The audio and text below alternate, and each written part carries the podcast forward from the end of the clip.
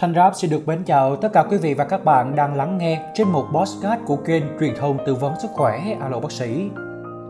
Thưa quý vị, nếu như mỗi ngày trôi qua, chúng ta đều có thể nhắm mắt và ngủ ngon trên chiếc giường của mình, thì đó chắc chắn là một ngày hạnh phúc đúng không ạ? Ai trong chúng ta cũng đều mong muốn đạt được thành công, có cuộc sống thoải mái về các vật chất và tinh thần. Nhiều bạn trẻ thậm chí sẵn sàng đánh đổi mọi thứ để có được thành công nhanh chóng. Họ điên cuồng học tập, điên cuồng làm việc, 2 đến 3 giờ sáng vẫn trong đèn gõ phím cho kịp deadline. Để rồi đến thời gian nấu cho mình bữa ăn tử tế cũng hầu như là không có. Cuộc sống này bộn bề khiến cho người ta có cảm giác rất thành tựu. Dần dần họ nghiện cảm giác bận rộn ấy và không thể ngồi yên tận hưởng cuộc sống dù chỉ là một phút giây ngắn ngủi nào đó mà thôi. Thưa quý vị, Nhật Bản là một trong số những quốc gia hàng đầu trên thế giới có phong cách sống và làm việc đáng ngưỡng mộ đó là bởi sự cần mẫn, chăm chỉ và sáng tạo, tính nguyên tắc và kỷ luật được thể hiện mọi lúc mọi nơi. Cũng chính bởi những phong cách làm việc mang tính chất đặc thù mà Nhật Bản từ một quốc gia nghèo tài nguyên thường xuyên phải đối mặt với những trận thiên tai khủng khiếp đã vươn lên dẫn đầu thế giới về kinh tế, chính trị. Thế nhưng, một xã hội phát triển yên bình như Nhật lại có tỷ lệ tự tử thuộc loại cao nhất trên thế giới bởi sức ép công việc hoặc đơn giản vì người ta cảm thấy nhàm chán khi ngày nào cũng như ngày nào. Cứ lặp đi lặp lại một lập trình từ nhà đến công sở và làm cùng một công việc giống nhau. Thậm chí văn hóa Nhật Bản còn có một từ để chỉ những cái chết vì làm việc quá nhiều, đó là karoshi. Thưa quý vị, chúng ta còn sống, đó là một sự chiến thắng vẻ vang. Việc kiếm tiền chỉ là một công cụ không hơn không kém. Khỏe mạnh là mục đích và vui vẻ hoang lạc mới là chân lý của cuộc đời. Vậy nhưng trong cuộc sống này, thử hỏi có bao nhiêu người đang bị cuốn vào vòng xoáy tuyền tài, danh vọng?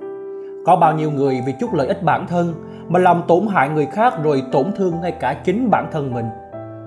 Rồi có bao nhiêu người sẵn sàng bán sức, đánh đổi mọi thứ để lấy những vật ngoài thân?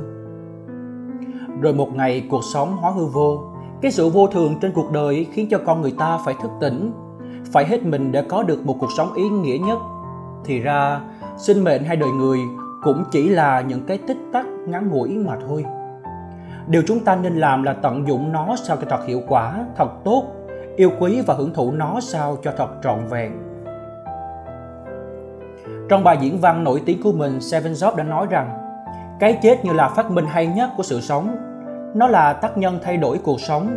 Nó loại bỏ sự cũ kỹ của người già để mở đường cho cái mới lớp trẻ ngày nay. Các bạn chính là thế hệ trẻ, nhưng một ngày nào đó sẽ già đi và rời bỏ cuộc sống này. Xin lỗi vì đã nói thẳng nhưng điều đó là sự thật. Thời gian của bạn không nhiều, đừng lãng phí bằng cách sống cuộc đời của người khác. Đừng nghe những lời giáo điều vì đó là suy nghĩ của người khác. Đừng để những quan điểm ồn ào lóng tiếng ác bên trong của bạn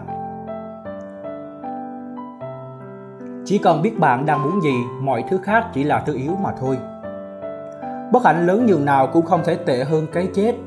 Nhưng mà sinh lão bệnh tử là quy luật của tự nhiên. Mà quy luật thì chẳng cách nào xoay chuyển được. Vậy thì thay vì hoang mang hay lo sợ cái chết, hãy biết trân trọng cuộc sống hơn để mỗi phút giây tồn tại của chúng ta trên cõi đời này trở nên trọn vẹn và ý nghĩa nhất. Hãy một lần chạm vào ranh giới của sự sống và cái chết đứng trước cái khổ đau bất hạnh, chạm đến đáy sâu tận cùng của bi kịch để có thể thấu rõ bản thân mình hơn. Rằng chúng ta đã bỏ lỡ và lệch lạc đi quá nhiều. Chúng ta cứ mãi miết chạy theo vô số những thầm phào vô ích. Chúng ta đang càng ngày càng lún sâu vào vòng xoáy sân si vị kỷ, biến bản thân trở nên ích kỷ, nhỏ nhen. Một sớm mai kia mọi thứ trong đời bỗng hóa thành hư vô chỉ mong vẫn có thể nở nụ cười mãn nguyện bởi mình đã sống những ngày thật trọn vẹn. Thật ra tất cả những thất bại hay tổn thương mà chúng ta từng nếm trải đều có ý nghĩa riêng của nó. Nó giúp ta có những bài học, đem đến cho những trải nghiệm để khi bình tĩnh nghĩ lại mọi việc, có thể thấy nhờ thất bại đó mà chúng ta phần nào bớt đi tính ngạo mạn.